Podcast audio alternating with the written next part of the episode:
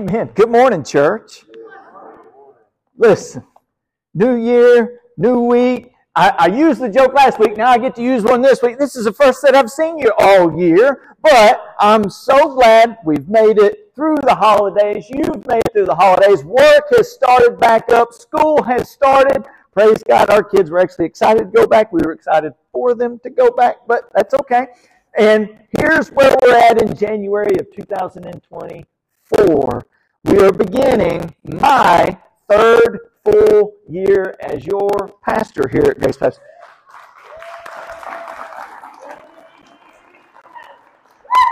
Now listen, I didn't do it for all that. Some of you wanted to do it, some of you didn't want to do it. Those that didn't want to do it, I'm sorry you got guilted into doing it. My bad. But anyways, now I was voted in April of 21. You've put up with me throughout all of 22 and 23. And I shared with you just before we started the Advent season that we've just come out of that we needed to have the conversation as the church grows, as we reestablish what Grace Baptist Church is and what it looks like. We need to start talking about church leadership. We need to have the conversation on Constitution and bylaws. And if you're a guest today, thank you again for being here. I'm going to be honest with you today. We're starting a sermon series that isn't quite like others that we typically do. We will be digging into God's Word like always. And like always, we are worshiping through the reading of Scripture. That will never change. We are seeking God's direction. But today begins a sermon series that's more of a topical approach. Now we're taking God's Word and we're going to pull out of it what is already there. We're not shaping a mindset and then making the Bible say what we think it says. No, we are still pulling out of the Bible, but for the next four weeks, we'll be taking a biblical dive, making a case for elder and deacon leadership, distinguishing between the two offices what the appointment looks like, what eligibility looks like in that process as well. At the end of four weeks, hopefully for us, then there's some more clarity at that point. And surely there will also be lots of questions. I hope that you have questions as we wrap this up. But in four weeks, when that time comes, we'll explain the steps going forward, what we look to do at that point.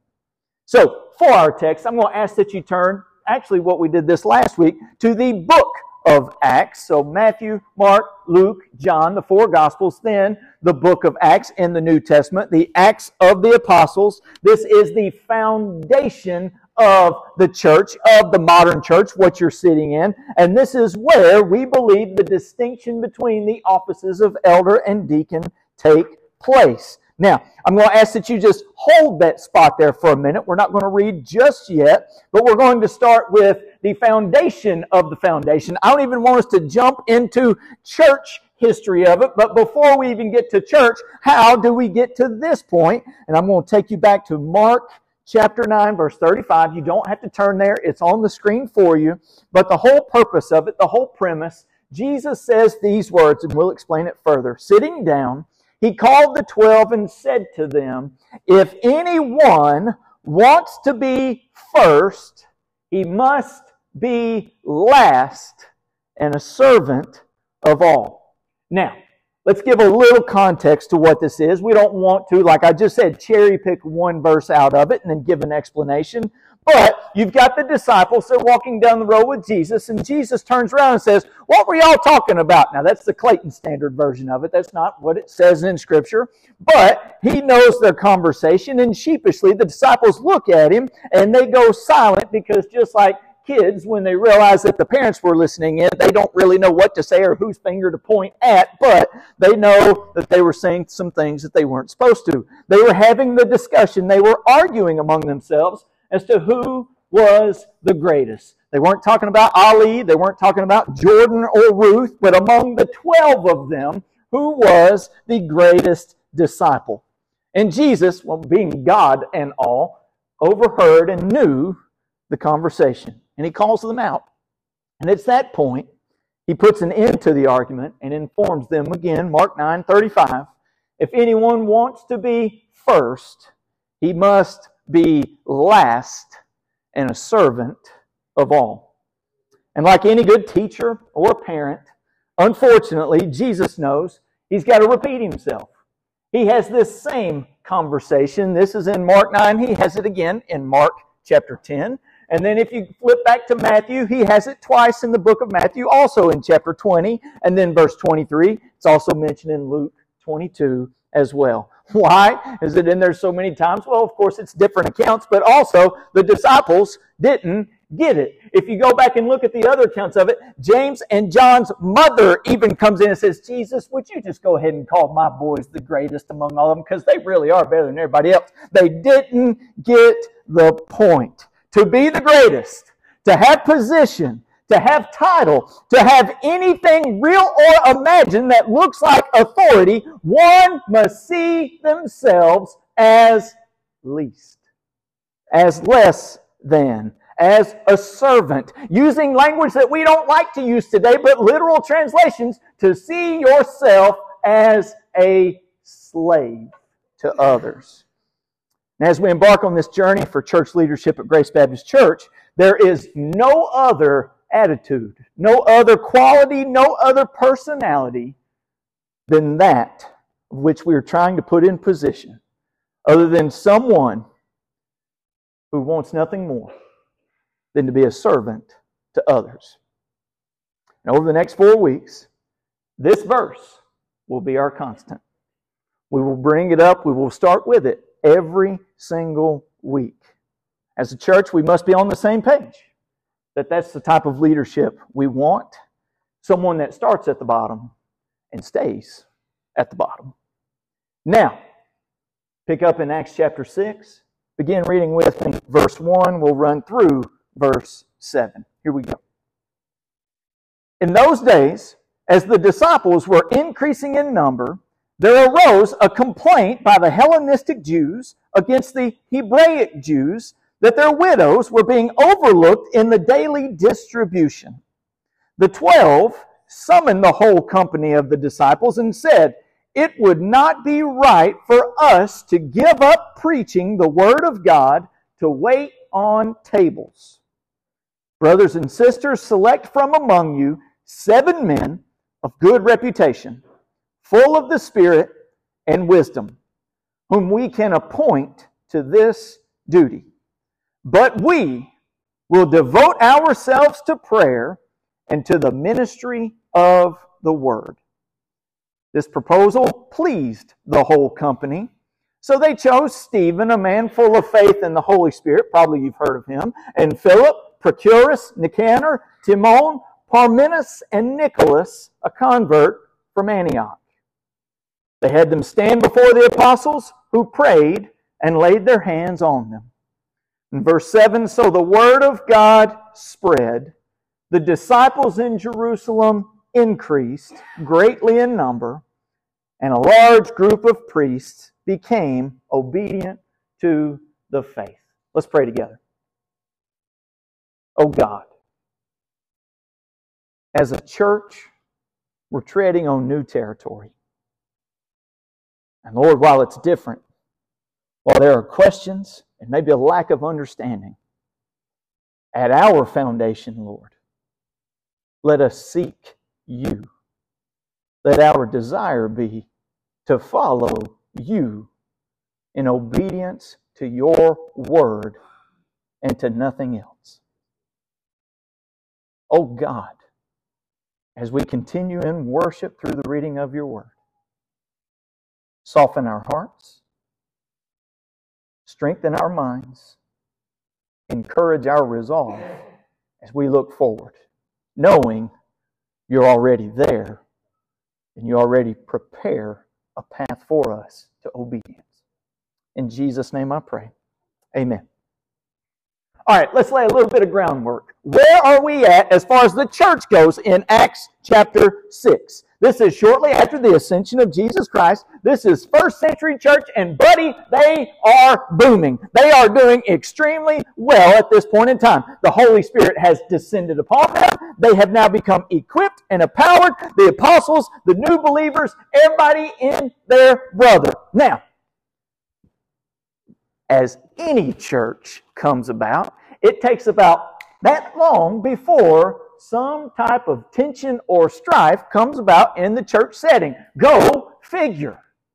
And here's what you've got two different groups of people. You've got Hellenistic Jews, which means more than likely their background was through a Greek speaking background. Probably didn't originate in the Jerusalem, Judea area. They could have moved there, become transplants, but been there long enough. They've got a Hellenistic, uh, kind of a hodgepodge background, primarily in the Greek.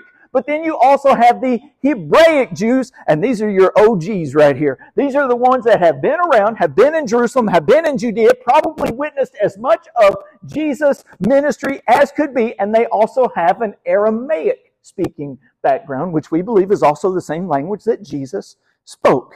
So you've got two different types of people from two very distinct backgrounds. The only thing we know about them is that they're labeled Hellenistic and Hebraic. Most scholars believe that this is just the tip of the iceberg of several other theological differences that they would have had. And essentially, what you have, the Hellenistic Jews, who are kind of the outsiders trying to become insiders, they are converting to Christianity at a greater pace at this point. Seemingly why, we're not really sure, but we just know what they are. And they are proclaiming, listen, this other group, the Hebraic Jews, they are getting, their widows are getting preferential treatment. The church was taking in a lot of food and then trying to distribute the food to as many widows as they could, serving the needs as best as they could. However, some of those Hellenistic widows were getting overlooked. You could say that the Hebraic Jews, because they were on their home turf, their home territory, they were getting a little of their own home cooking. While the other group, even though it was more represented, was being left out of some of the daily distributions.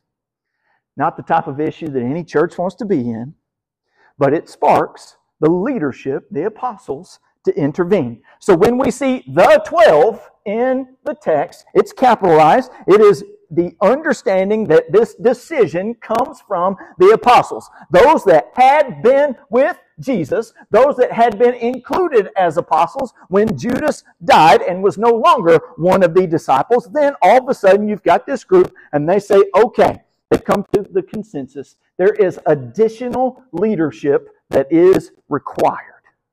For us to do our job, we need others that will take on tasks as well.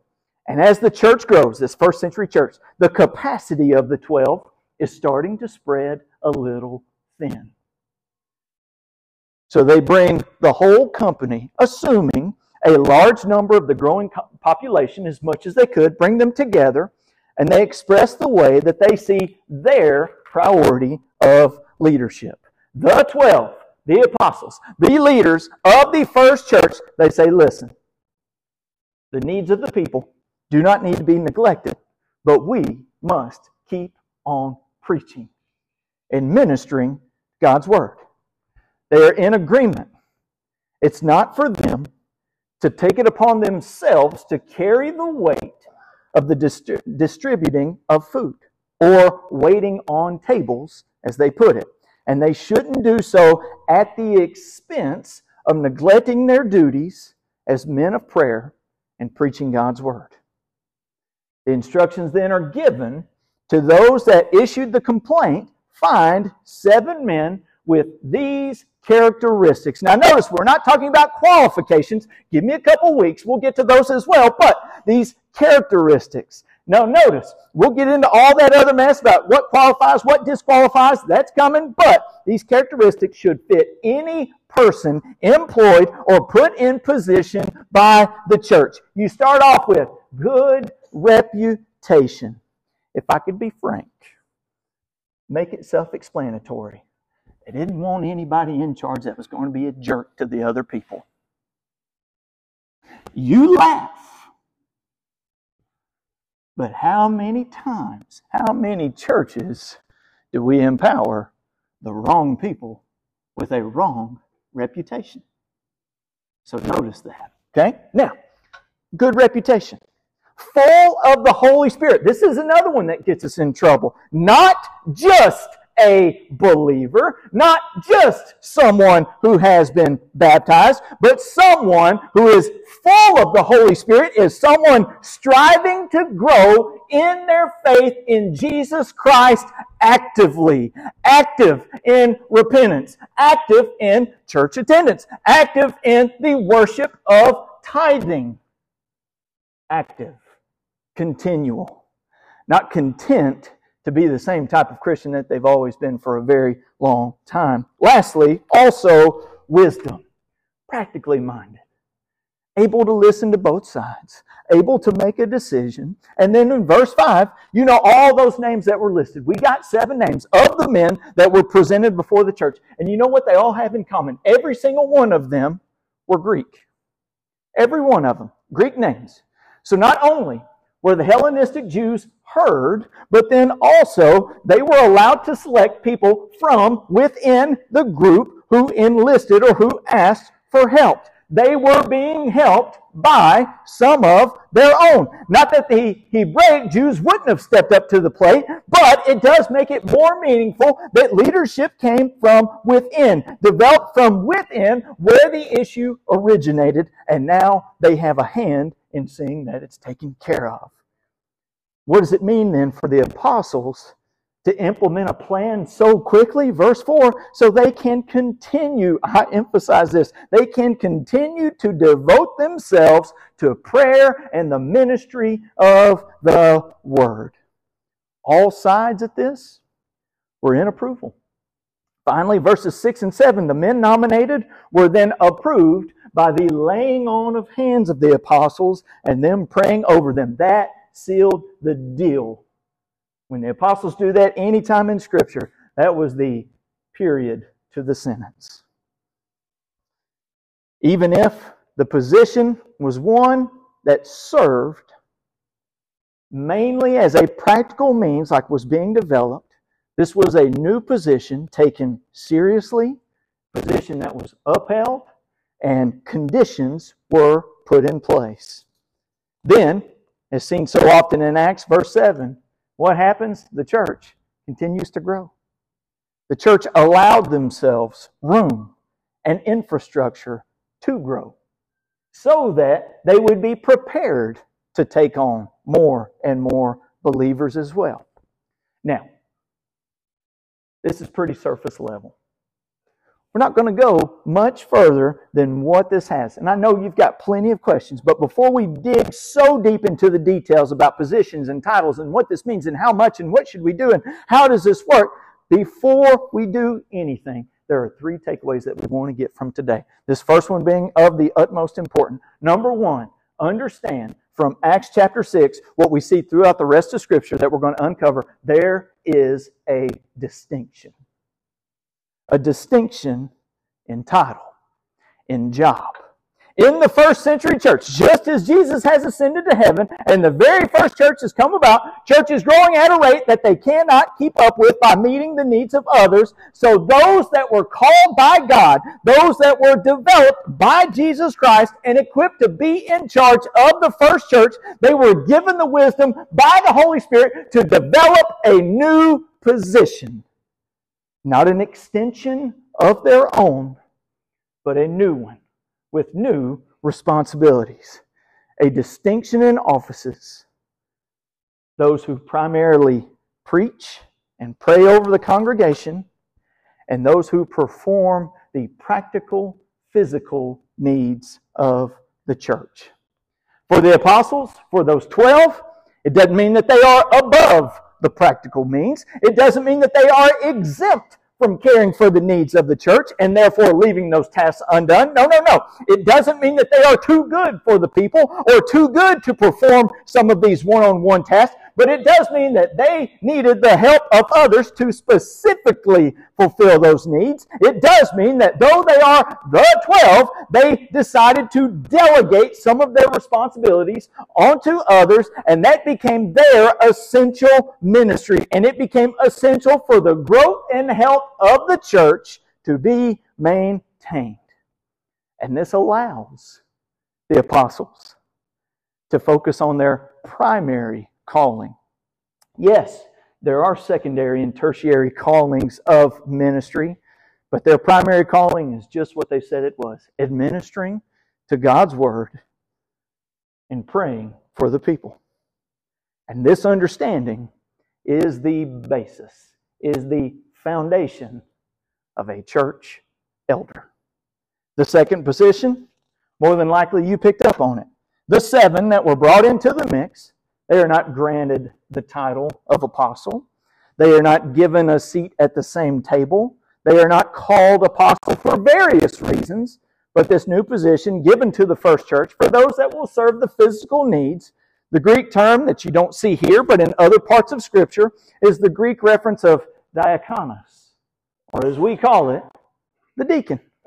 These are the first deacons. That's the main point of today. We're going to pick out a couple other things, but just walk away knowing today we see in Acts chapter 6, most biblical scholars, as churches are being developed today, there's a distinction between an elder and a deacon. Number two, though, regardless of the title, regardless of the position, we're going to go back to the character just a little bit. Point number two, the character. Each of those characteristics, what do they deal with? It deals with the internal of a person. The internal of a person, the soul of a person, if you will. Less so the external. It doesn't matter what they look like, what they dress like, or who the person is when they started coming to the church. These types of men are employed for active duty to go into work, whether it be apostle or, or whether it be deacon or elder, in this case, apostle.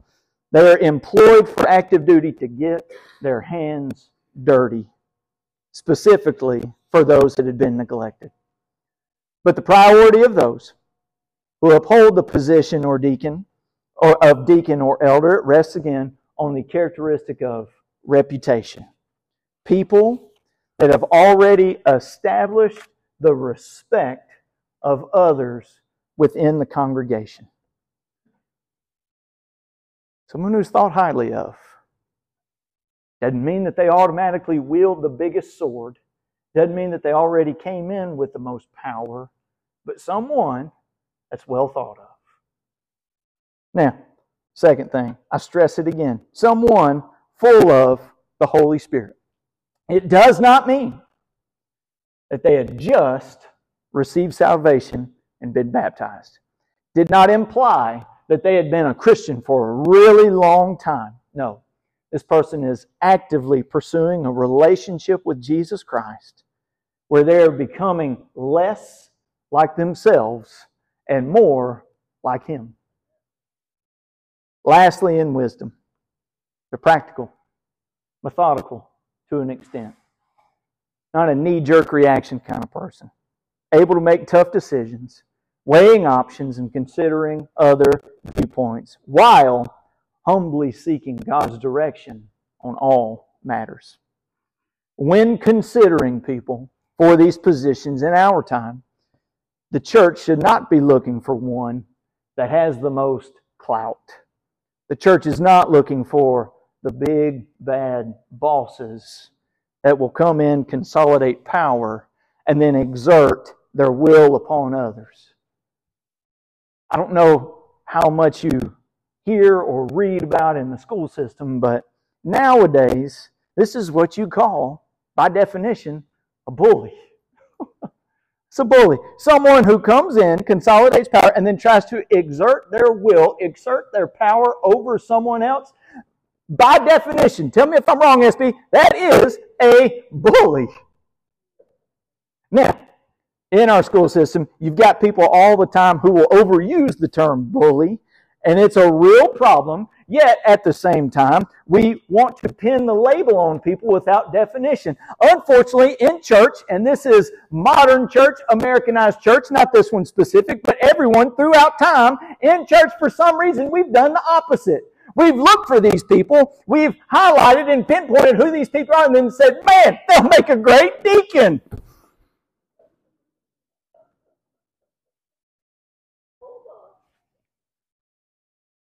Subconsciously, we've had a tendency to allow the bullies to be the one to take the power and run with it. When it comes time to choose and develop leaders, sometimes it's the ones who don't want the position or those that don't desire the position are the ones that fit and give the best execution, the best showing of those characteristics that we seek. One so humble as to think themselves unworthy while putting the needs and wants of others as more important than their own, that's the kind of deacon or elder that you want. All right. Third, what does this even mean for Grace Baptist Church? Throw it all together, advancing the conversation just a little bit because I know you're asking this to yourself. Real talk for just a moment. Through various seasons in the life of Grace Baptist Church, whether it be now or whether it was at Gilmer Street Baptist Church, decisions have been made, and decisions are always having to be made, and they build on one another, and you at least get to the point where you're stuck with what you got. What is our current organization structure? Me. Sorry about it. Me. Full time pastor and a part time bivocational staff. And if you're listening to this, I used air quotes. If you're seeing it online, you guys saw me here. I used air quotes. Why? Because we pay our bivocational staff pennies on the dollar of what they should be giving, yet expecting a full time job from them. Again, a lot of that's as a result of lots of decisions, many decisions even before I got here, and we're working our way to get out of that as we pay off our church building debt that's left. We want to take care of this. Personally, I believe that that is one of the biggest detriments of our church at the moment. Conversation for another day. But based on our church model, like it or not, know it or not, I am a single elder. And yet, still at this point, we have no deacons. Now, a lot of that is based on decisions that I've made. I'll take accountability for it right now. Going back to some conversations that we've had in the past, I've presented it a few times, but I've always said that we as a church would be better off doing without than rushing to the putting of someone in place that happens to be the wrong person. I don't want us to get caught in that. But now is the time to make some changes. And over the next few weeks, bear with me, we'll dig deeper. Today, it's all about getting in the Scripture. It's identifying in Scripture the way that the first century church had it done. We want that to be our model, our template. And what are the benefits of this? Well, I'm not going to stand here and say, if we do this, then by golly, our church is going to grow. I, that's silly. Now, are there some pastors or preachers that would want to say that, that would want to put that before a church? Yeah, unfortunately, there are. I'm not going to make that claim. However, I will say this. If we, as a church, align our structure on biblical grounds, we, we walk in and we say that we're a Bible believing church. That means, boy, if it says it, we might ought to do it. Amen. Just making sure you're still with me. Now, if we further allow, give opportunity for our paid ministers to minister the way that they're supposed to, to do what they are called to do, if we allow our pastor, elder to focus on the teaching, preaching, prayer, and vision of the church, and then we have deacons who are in place as servants to serve the needs of those in the church, I can't help but think that you create and define a proper lane for each person, for each team member, all working together. And with this foundation, you set yourself up to where you look a whole lot like the first century church. You set yourself up to grow. Just as they did, they grew larger in number, sure, but we want to be a healthy church. We want to establish this foundation of biblical principles so that we can grow on top of it. And sometimes those pieces that you want to build on, they don't fit quite just right. So if a piece needs to be sent back or kicked out or whatever, you can implement it in someone else and the whole deck of cards doesn't come falling down.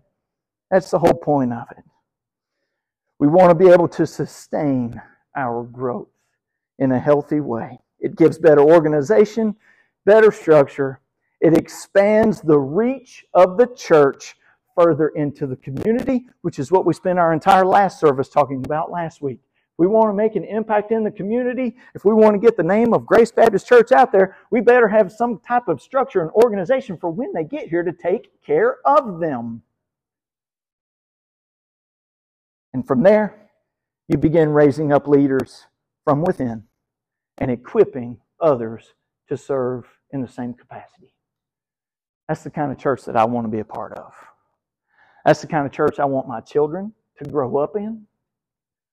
One that cares for them, ones that will develop them and equip them to lead. So that when this other generation becomes the elders and the widows and the widowers, they know how to properly take care of them as well. So, with that being said, I'm going to ask the band to come on up. As we wrap this up, I, I know that you've got to have questions. I'm going to pose you with a few as well. Why do we have these conversations? Why do we pick a Sunday morning to begin having them? Why do we desire so greatly to do what the Bible says? Why is it so important of us believing in God's Word and to do it? Well, look, bottom line, simple foundation of the foundation of the foundation. We are here to worship and celebrate Jesus Christ, period. We do that through our actions. We do that even through our church leadership organization. Now, if you're here today and you're unsure of what it means to follow Jesus Christ, if you don't understand what it means to surrender to Jesus, what it means for salvation to take place, why we need salvation, look, that is our primary ministry. If you've got questions on that, come talk to me. I'll be over here on the front row. Pastor Jake is sitting right behind me. You can talk to him at, when Pastor Mark gets done singing and sweating. Me too, man. You can talk to him after the service as well. We want to make sure that care is taken care of first and foremost. But during this time of response, as we sing this last song, what can you do as a church? Pray. Pray for direction. Pray for men to step up Pray for clarity. Pray for the process. Pray for direction.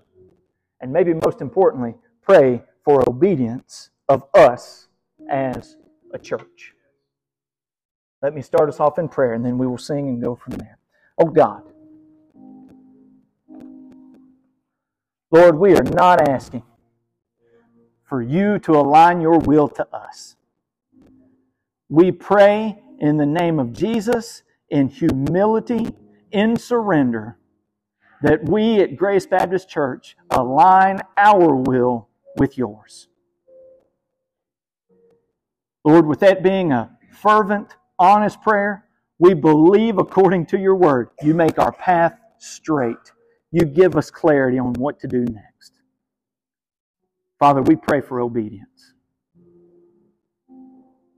God, give us direction. Give us guidance.